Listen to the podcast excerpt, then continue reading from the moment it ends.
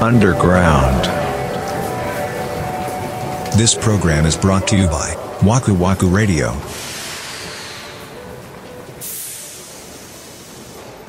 ゲーセンになかったっけなんかそういうバスで GO みたいな、電車で GO のバスバージョンみたいなやつ。ああ、あったあったあった。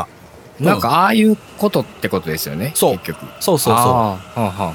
で、あれなんです。ちゃんと、ユーロトラックはトラックなんですけど、うんバスもあるんですよ、ゲームとして。 やば。これも舞台は海外のやつなんですけど、その、うんほんまにリアルなバスのシミュレータそのバス停とかに止まるわー。け。う。そうそうそう、止まわる、止まるし、お客さんがちょっと両替してくださいとか 言ってくる。ーいやすごい世界 ね。ほんまの仕事。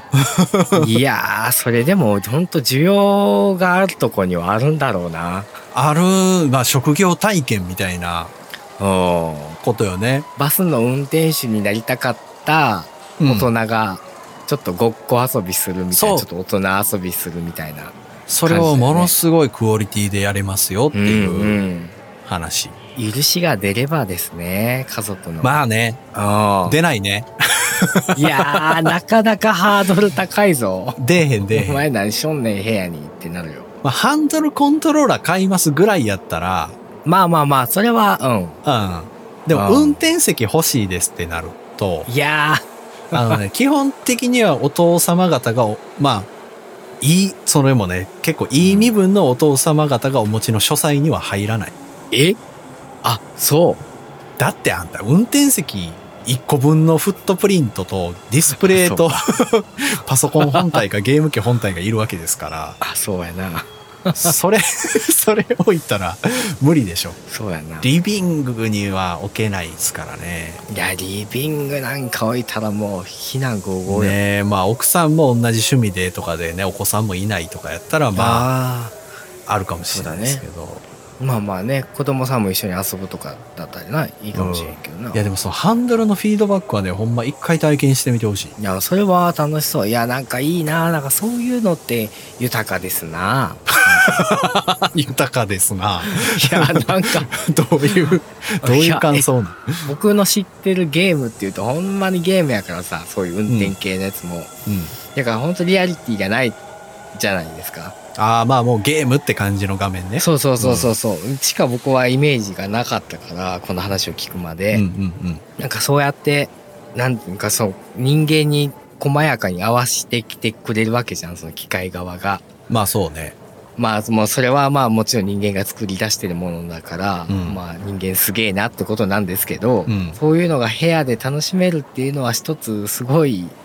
すごいことだなって思うんですよ、本当に。本当にいい、まあいい時代っていうとそれまでですけど、んすごいとこまで来てるんですよ。うんうんうん特にやっぱゲーム業界ってここ数年の進化が半端じゃないんで、今販売すされてるゲームじゃなくて、えっ、と、要は今研究中の最新鋭の技る術みたいな、な。うんその主に映像面ね、うん光の表現がすごい良くなって、へーまあ皆さんの目が何で見えてるかっていうと光が入ってきてるからじゃないですか。うん世の中の全てのものって光を反射するんですよ。うんで、反射率があって、うん何でもかんでも映っちゃうぐらい鏡みたいな物体もあったら、布みたいに全く何も反射しないみたいな、吸収する素材。で、それが今までのゲームってなんとなく雰囲気で表現してたんですよ。へえ、はあはあはうん、でそれが今ですねほんまに恐ろしいことにその実際に光をそこに照射して、うん映ったものをそこに描画できるようになったわけあ。いやー、すご っすごいな。そのリアルタイムレイトレースそのレイ光をトレースするっていう技術なんですけどこれって僕がうん中学校高校ぐらいの時ってその1枚 640×480 の1枚の画像をレンダリングするのに、うんうん最新鋭のワークステーションとかで1分とかかかってたのよ。おー1枚出すのにね。うんうんうんで、今、それを秒間120枚かけるわはあけ。ゲームだと。だから雨降ったら水たまりができて、その水たまりにちゃんと空映ってるわけうよ。わあ素敵そう。あそれが嘘で映ってんじゃなくてほんまに映ってるかうんうんうんうらんその上を車が通ったり横に人が歩いてたらそれも映ってたりするわあわわあわあわあわあいいねけそうだからその雰囲気としては抜群なわけですよなるほどなだから20万そこら払っていた だけたらそその体験がそでうきだるなもうここはあのやるからには徹底的にややるっていうのは、うん最初からドンってこうもう思い切ってやっちゃうっていう確かのにもありですよね確かに確かにいやーすごいなー僕はもう語彙がないからすごいしか言えないですよ さすがにいやでもほんまにいやでもなんかその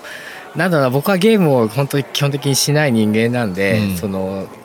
なんだろうなそのゲームにお金をかけようっていうのは今話を聞いててもそこまで思わないんだけど正直、でもなんかその例えば僕が好きなそのね音楽関係のことだったりとかしたら、うん例えばそのなんだろうなレコードの針うんうんカートリッジ1本とかでもうんうんこのカートリッジだとここの音が出るんだよなとかそういう違いああーはんはん他の人が聞いたら何が違うのっていう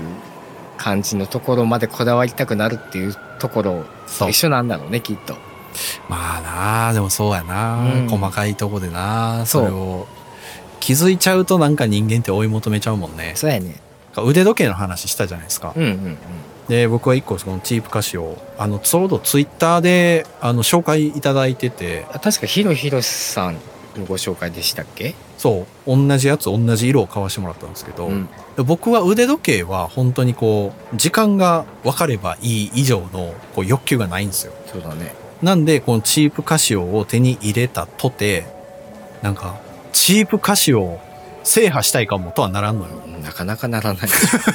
いや、なんか次はじゃあ G ショック欲しいなとかさ、ああなるほどねなんかさっき言ったレコードのカートリッジの違いとかって、うんあ、これはこうなんや、じゃああっちはどうなんっていう欲求やんか。うんそうかなそうかうな、ん。でも多分腕時計に興味ある人とかやったら、そういうこう連鎖的に物欲が発生していくんじゃないのそうだねそう。やけど、俺はだからそこにまだ腕時計っていう物自体っていうか、ジャンル自体にそんなにこう、興味関心があるわけじゃないから、うんうんうん